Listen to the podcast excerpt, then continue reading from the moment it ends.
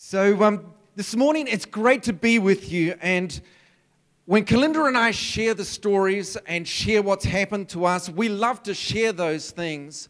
And we love to share the exciting things of what God's been doing in our lives. Is anyone okay with me preaching the word this morning? Yeah? All right. Well, that's good. so, uh, we love to share the exciting things of what God's been doing in our lives. But let me tell you also, there's some extremely hard things that we walk through, difficult things, challenges that we have to face in, uh, in living where we are. You know, I, uh, I've heard it said somewhere that the only constant in life is change. The only constant in life is change. And that means that wherever we are, whatever we're doing in life, there are always changes happening. No sooner do we get used to one set of circumstances, but we need to learn to uh, adapt and change and grow with a new set of circumstances. And sometimes that can be really uncomfortable, really uncomfortable. So for Kalinda and I, and moving over to, uh, to the place where we are, we started from zero in terms of language. Well, I should say a little bit more than zero. We started with with two words uh, ni hao and xie xie. That's it. That's it. Other than that, we've lost our ability to communicate. We're like little babies in this place. And so we, we lost, lost that ability to communicate and had to adapt and change. There were other things that, uh, you know, are, are small irritations, small irritations of where do you buy stuff? Where do you find stuff? And then there's uh, the irritations and inconvenience of things that we take for granted here. I remember the first time I went to change a light bulb, and I thought the light went out. I thought, easy, I can handle that. So uh, up I scrambled on a chair and pulled the, the, uh, uh, the cover off the light, and what greeted me was something foreign and alien that I had no idea what to do with wires hanging everywhere, strange things. I think, I'm in trouble. I can't even change a light bulb in this place. and that, that might sound small and trivial, and now it is, but uh, at the time, I tell you, that worked me over because if you can't change a light bulb, what, what other things can't you do? Basic stuff. That's at a low level. At a higher level, there's a loss and disconnection of relationships and friendships because even though we're still friends and we have family here, we're separated by a long distance. And that's a hard one to take. That's really hard to take. So this morning, I want to encourage you, just from the Word of God, on how do we conquer change? Because no one likes change. No one finds change easy. But how do we conquer it? Because every one of us has to live through it, every one of us deals with it. How do we conquer change? And how do we triumph through it? So this morning, I want to encourage you in that. Because each of us share some of these experiences. You see, there's little changes that are just trivial. And then there's at a whole nother level. Some of us go through times where we lose significant friendships and relationships. And there's a wrench in that. At another level, again, there's the losses that we walk through in life that are not unique to us, it's just common to people everywhere. The loss that comes from living in a broken world, infertility, stubborn health problems, miscarriages, deaths of family members. All of these things are losses that at various times each of us will need to walk through. How do we conquer these things and live through them? Because we're called as Christians, as followers of Jesus Christ, to be more than conquerors. To be more than conquerors. Are there many people? Are there anyone here? Is there anyone here who knows they're to be more than a conqueror through life. Come on, give me a shout and let me know that you're awake this morning. All right. So, this morning, if you have your Bible with you, I want you to turn with you, uh, turn with me in your Bible to Lamentations chapter 3. Now, let me give a, a bit of a, a brief here to start with. You see, the book of Lamentations can be hard to read, really hard to read. It was written at a particularly difficult time in the history of Israel. It was written after the Babylonians had completely destroyed Jerusalem. Most likely, it, it was written by the prophet Jeremiah, and it was a, uh, just a scene of complete devastation, poverty, and famine that only those who have lived through war can understand. And through the book, the writer pours out his grief and his own feelings. But this morning, I want to ask what about us?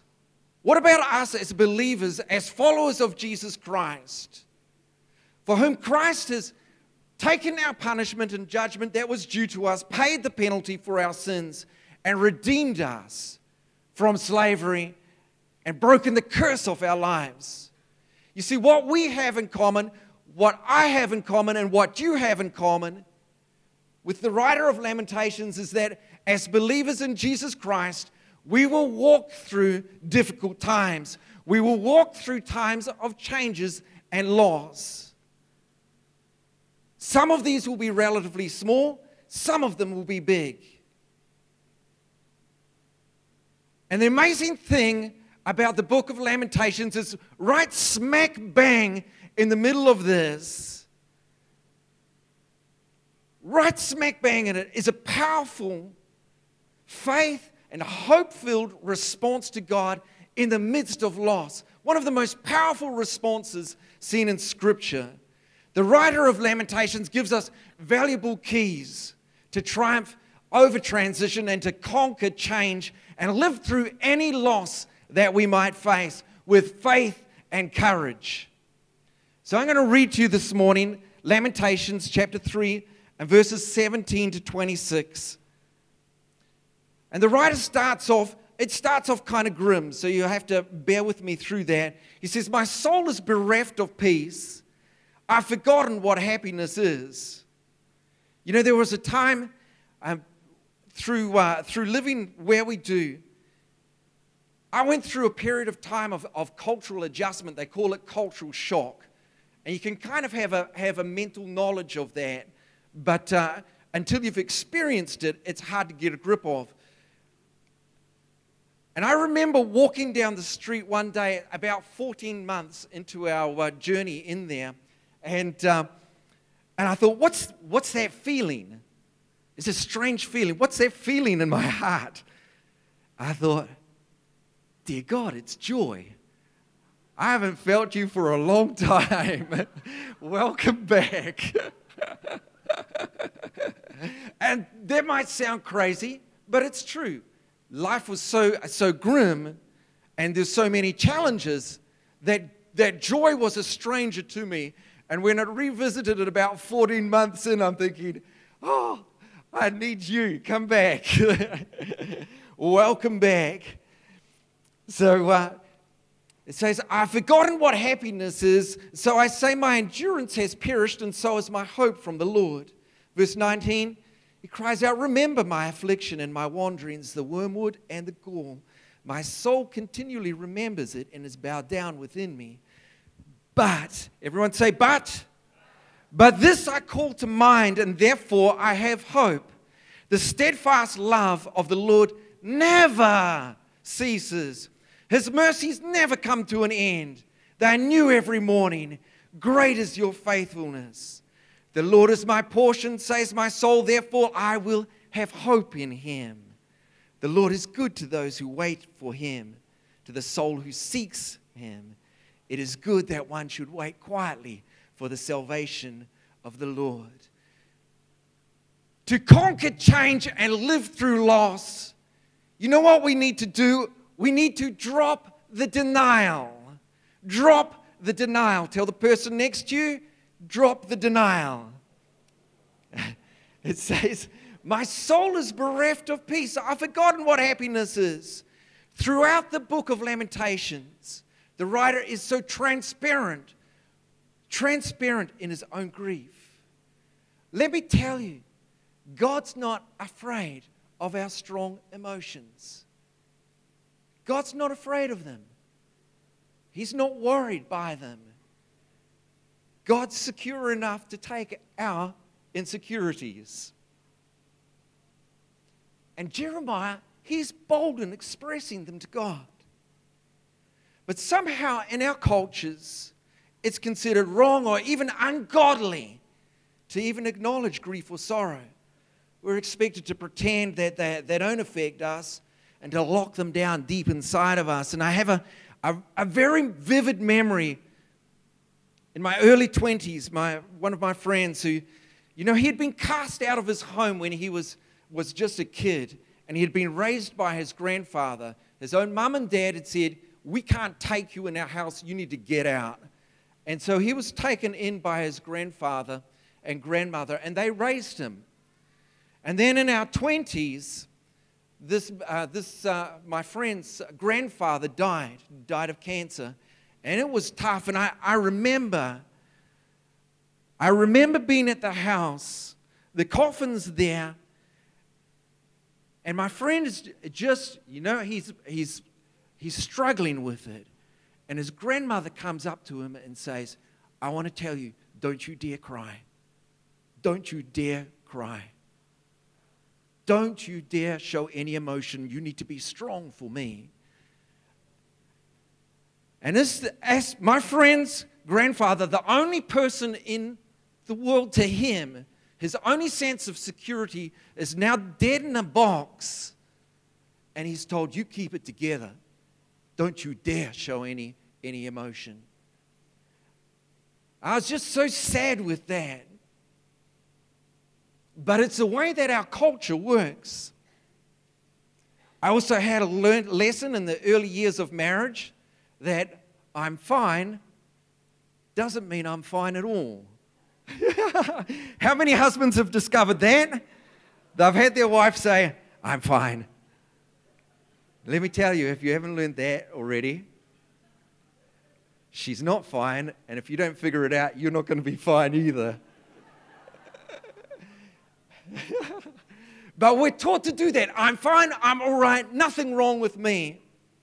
Don't cry, be strong now. Where did we get these ideas from? We didn't get them from God. We didn't get them from the Bible. Now, I've always been a, a big believer of saying, don't tell God about our problems, tell our problems about God. And now there's a measure of truth in that.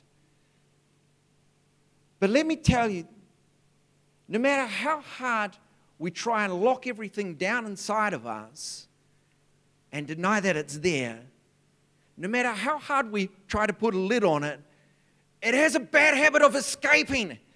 It leaks out of our lives and touches our relationships around us. Unless we deal with it and express it in the right way to God, it will leak out and poison our other relationships. So, in dropping the denial, we're saying we stop pretending that it's all right. It's uncomfortable to walk through loss and hurts, to be separated from others. It's immensely hard to walk through the experiences of miscarriage or long term sickness or the death of a family member. But the model shown to us from the Bible is clear of a full and transparent outpouring of our feelings towards God. It's clear in the life of David. You look at the Psalms. Wow, David just pours his heart out. He doesn't hold back. Now, let me just put a qualification here. This is not an invitation to set up a house and live there in it, because some people do that. It's not an invitation to set up camp around our painful experiences, pouring them out on everyone who happens to have the misfortune of meeting us. But it's simply a call to honesty and transparency with God and with trusted friends. Goes something like this God, this really hurts. and I'm struggling with it. So, how do we drop our denial and express our grief in a, in a he- healthy way? See, if I'm stuck on something, I found that I can write things down in a journal as a letter to God. It's also helpful to have friends that we can be honest with and, and to be able to talk and pray with things. Not have a bleat and whine session, but just to be able to share and say, This is where I'm at. I'd, I'd be grateful if you pray with me. If you're really stuck in something, a good Christian counselor, they can help you. That's helpful. So give the person next to you a gentle nudge and say, I think he's talking about you. you got quiet. Is anyone with me this morning? Yeah, come on. All right. To, to conquer change and to live through loss, we need to redirect our thinking. We need to redirect our thinking. Tell the person next to you, redirect your thinking.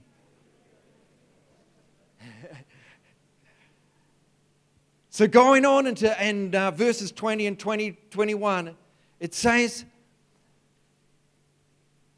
My soul continually remembers it and is bowed down within me.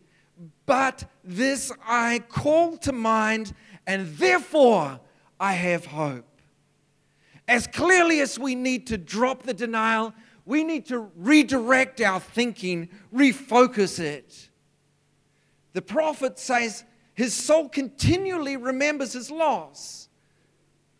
Now, that's a truth that the fact is, is that when we're struggling with stuff in our lives, there's like a draw to it a continual pull on it. And we're faced with a, with a disciplined choice of how do we walk away from that? How do we, how do we move from it? Because our soul continually draws us that way. Recently, we were looking after, my girls were looking after a friend's dog. And uh, for a few weeks while they were away, and, and this little guy, you know, he was, he was a hard case little dog, but he had a little patch of skin on his leg that was bothering him. You know what he did?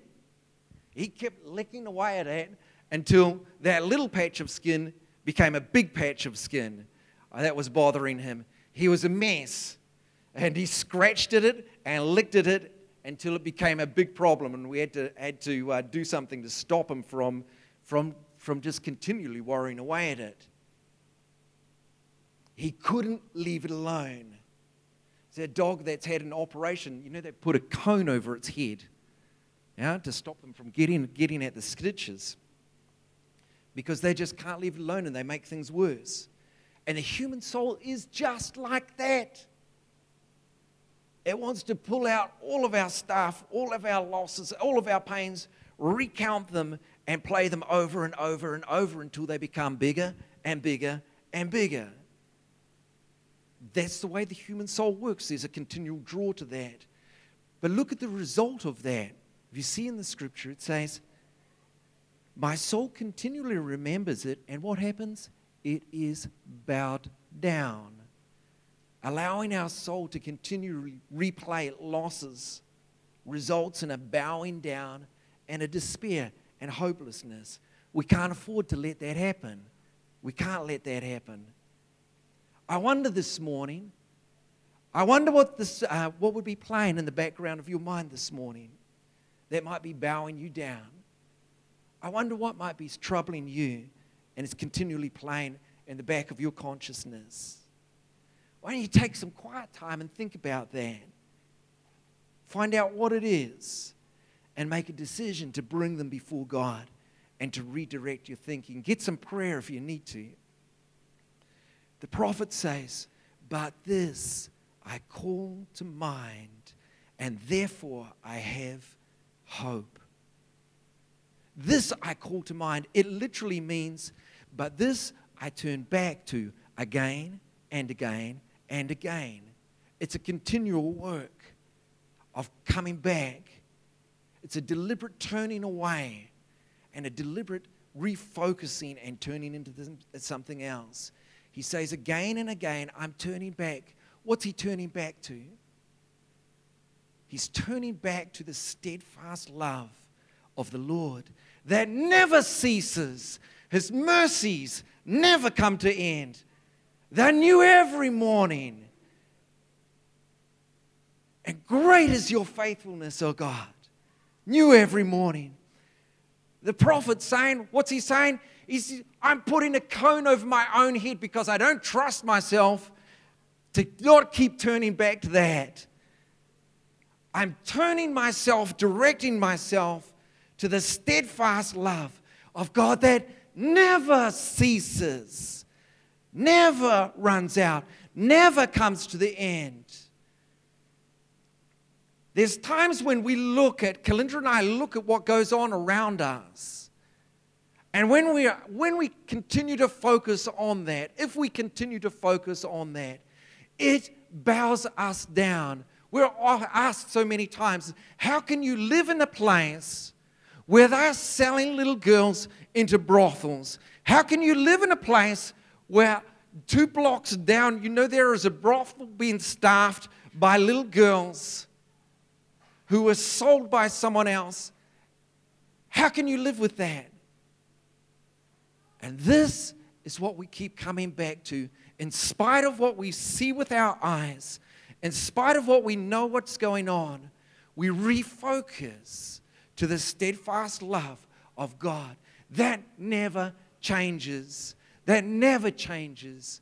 And that enables us and empowers us to continue to preach, to continue to reach out, and to continue to love in spite of all those things.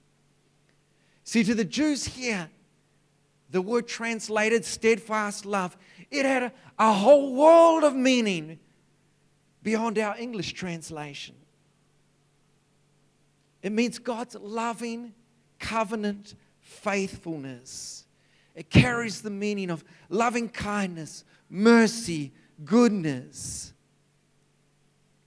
In Exodus, when Moses said, God, show me your glory, show me your glory, God hid him in the cleft of the rock and showed him his glory. What did Moses show Moses? He showed him his loving kindness, his mercy, his goodness, and his faithfulness.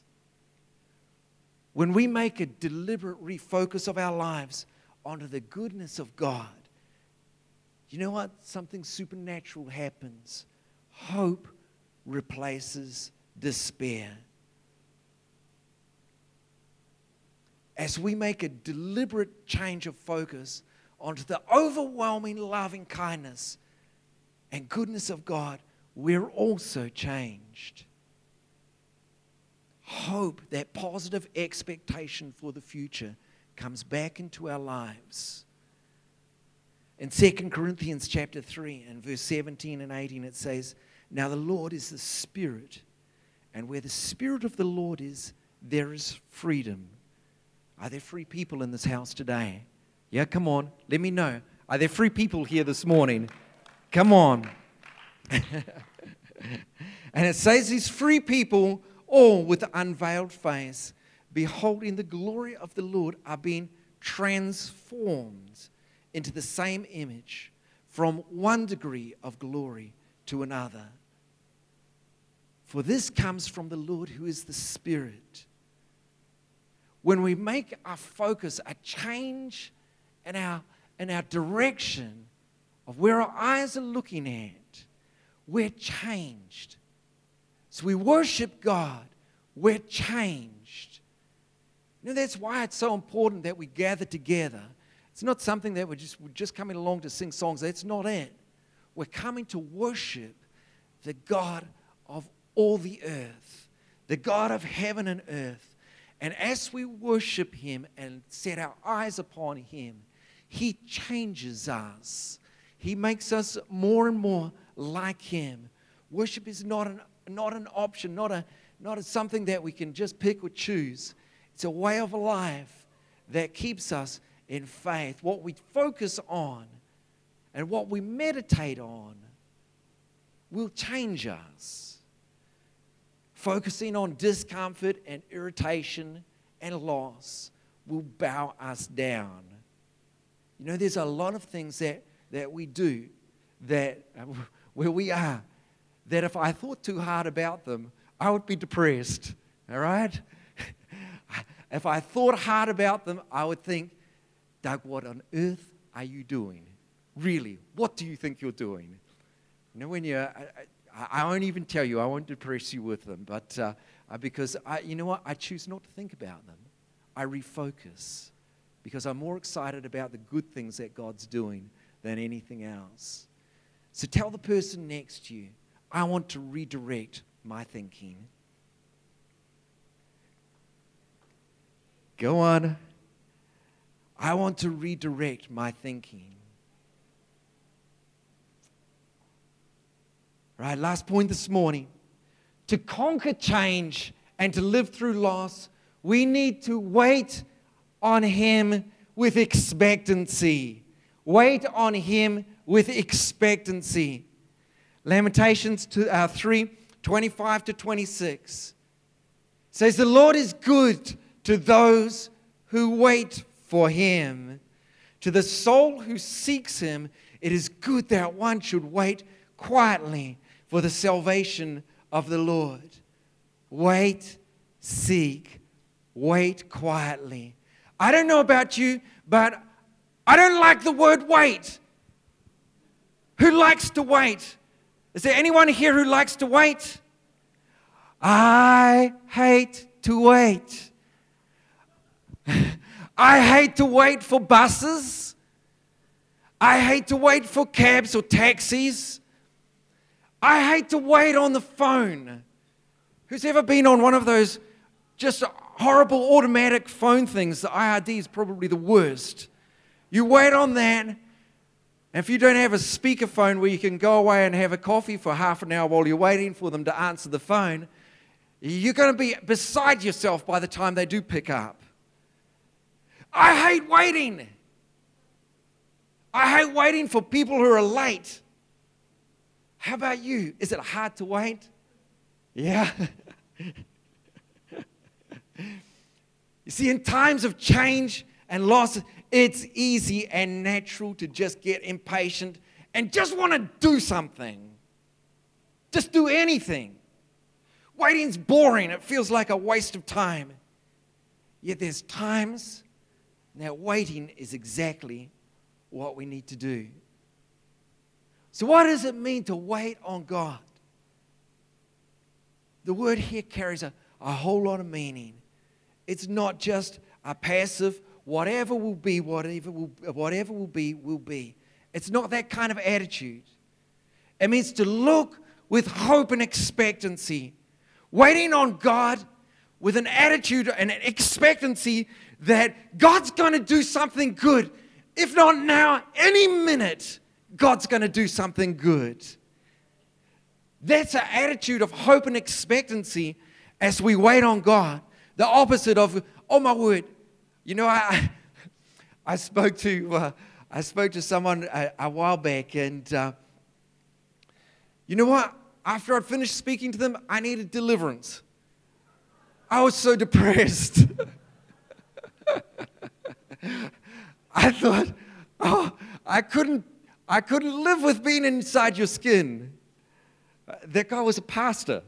I thought, I feel sorry for your people.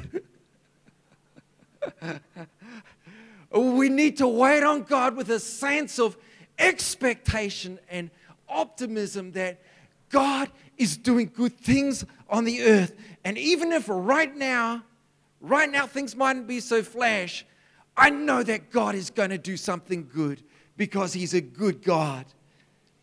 Amen. You see, to wait on God means to gather in agreement with Him.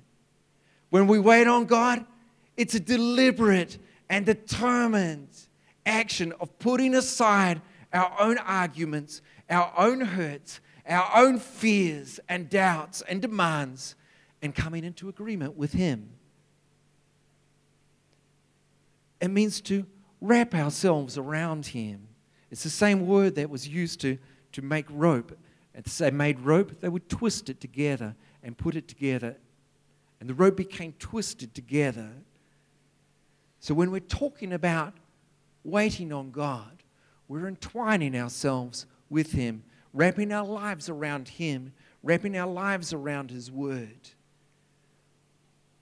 Waiting on God is about putting aside our own independence and wrapping ourselves around Him. What does He say? His Word and fellowshipping with His Spirit, enjoying Him, depending on His strength. If I could just call on the band, uh, the band this morning, I just love that song. Uh, there's a new, new sound. There's a new sound rising. I don't know what that's called, but uh, I like the sound of it. it's strong and carries with it a spirit of faith. How many of you know what ivy is? You know what ivy, that vine? You know, we had some ivy. It's a that green vine that by itself, you know, it can only grow to about 20, 20 centimeters.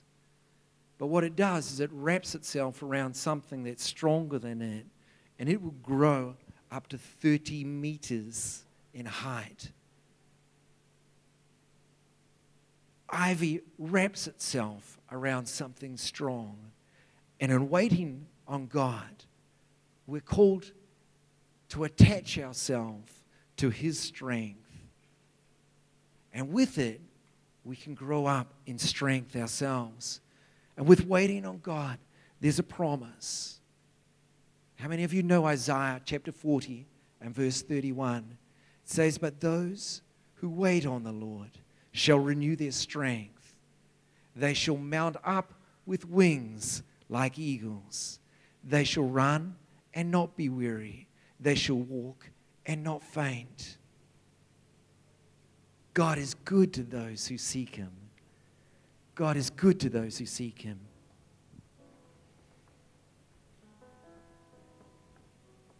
God is good to you and I. You know, these are things that Kalinda and I have learned to apply in our lives as we walk through some of the some of the challenges and difficulties of where we live. But they also apply right here and now to you. How do we conquer this and live through this with strength and courage and faith and be the people that God has called us to be. We do it by dropping the denial. We do it by redirecting our thinking. And we do it by waiting on Him with a sense of optimism that He's going to do something great, both in our lives, in our family's life, in our church in this region and even the nations of the earth. Right now, every head bowed, every head bowed, every eye closed. So, what I'm talking about this morning is real. If we're to conquer change and live to be the people, be the people that God has called us to be, the first point in this is surrendering our lives to Jesus Christ. You see, without Jesus Christ, there is no hope of us standing. There is no, no hope of us conquering change. But 2,000 years ago, Jesus Christ came and he took a stand for you and I on the cross. His blood was spilled to pay our debt. And by dying on that cross, Jesus Christ paid for your sin and mine. But here's the great thing it didn't end there. Three days later, Jesus Christ rose from the dead, conquering sin and death, and He's alive today. He's alive today. He's with us here today. Maybe you're backslidden or lukewarm. You've turned away from God. Would you take a stand for Him today? You can choose not to. You can choose to keep on living life your own way. But you need to understand that when you pass from this life, there's only one place for you. It's called hell. Or you can take a stand here today and surrender your life to Jesus Christ and leave this place knowing that your sins are forgiven and your debts have been paid. Your place in heaven is assured. Your debts are paid. And you've taken the first step on the road to living a life that conquers whatever may come against it. What will that be for you? If you'd like to make sure of that and want to make a stand with God today, I want you to raise your hand. Just show me this morning. Pastor, I want you to pray with me. There's one here.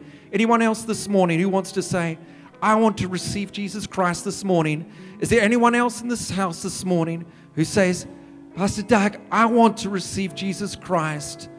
I'm not content to live a life like this anymore. I want to receive you. Any more here this morning? One last chance.